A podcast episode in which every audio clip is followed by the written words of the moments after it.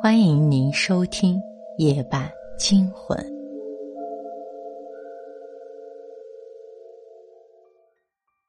动荡年代，恶福遍野，在路边碰到一具女尸，你会怎么做？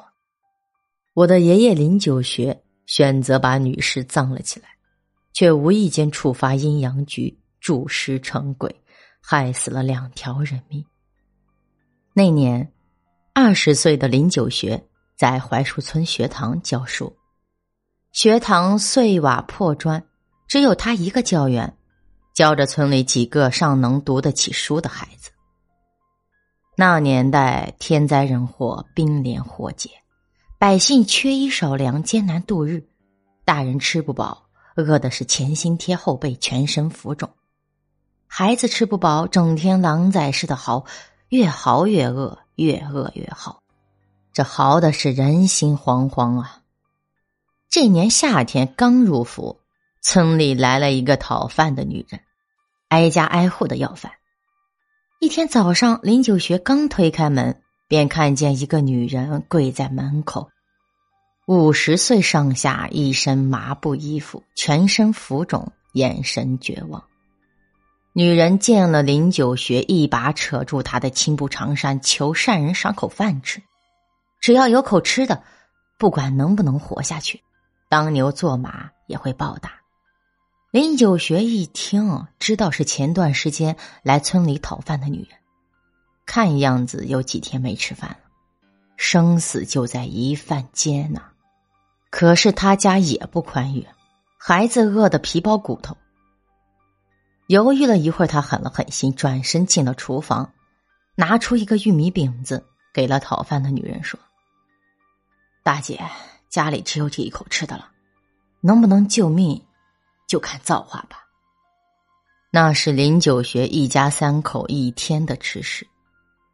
女人拿起这救命的饼子，顾不上感谢，2口就吞了，怕他噎着，他又舀了半瓢水递给他喝了。吃完喝完，那女人伸长了脖子，瞪圆了眼睛，打了一个长长的嗝，像是排出一腔浊气。然后她有气无力地说道：“恩人，实不相瞒，我讨了这些天饭，在你这儿吃到的是第一口饭，就是死也值了。”说着不等林九学接话，他梆梆冲地上磕2个头，站起来就一步一晃地走了。看着女人走远了，林九学摇了摇头，长叹了口气。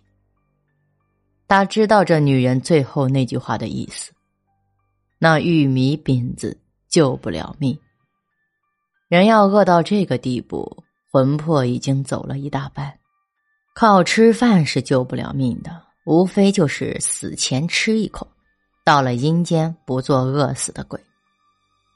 饿死鬼再脱生，下辈子命也不好。这一语成谶啊，7天后林九学在村西遇到了这个女人的尸体。那天上午他去学堂教书，边走边琢磨着今天该教孩子们百家姓还是千字文呢。快到学堂时，他突然闻到一股恶臭，开始他以为是死猫死狗的腐尸，可又感觉不太对劲。林九学懂阴阳术，他感觉到这臭味中有一股人尸体的阴气，顺着臭味找了过去，在路边沟里他发现一具女尸。打眼一看这尸体的穿着，他就认出这是讨饭的那个女人。只见那女尸仰身躺在沟里，双臂交叉抱在前胸，2手攥着树枝。天气炎热，尸体已经腐烂变黑。因为和这女人有一面之缘，见她暴尸田野，惨不忍睹，林九学心中一阵悲伤，忍着感官上的冲击，他赶紧跑到学堂，取了铁锹，就地掘土，把女尸埋了。边掘土修坟，他嘴里还念叨，让这女人下辈子投胎不要做人，做人太苦，图个啥？葬了女尸，林九学便去了学堂。一进门碰见了田二爷，他赶紧道了一声：“二爷早。”田二爷没搭话，见林九学手里拎着铁锹，阴里阴气地问：“九学，大清早的，你拿着铁锹干什么？”田二爷是学堂的打更老头，60多岁。这老头啊，很邪性。年轻时穷的是活不下去，听说做太监能飞黄腾达，便自己动手阉了自己，混进宫里当了太监。在宫里受尽了屈辱和窝囊气，还没等他翻身呢，朝代就换了。田二爷被遣散，只能回到村里窝在学堂，凭着在宫里跟风水师学的手艺，做起了阴阳先生。不过他看风水的手艺，一瓶不满，半瓶子晃荡，别人都笑他说：“你要真有能耐，咋不帮大清朝好好看看龙脉，也不至于江山都整丢了呀？”又有人说：“田太监身子不全，这阴阳术也学不全吧？”冷言恶语的背后，其实是嫌弃他。这个村里只有林九学没把他当外人，还管他叫田二爷，像在宫里别人称呼的那样。林九学的一些阴阳术就是跟他学的。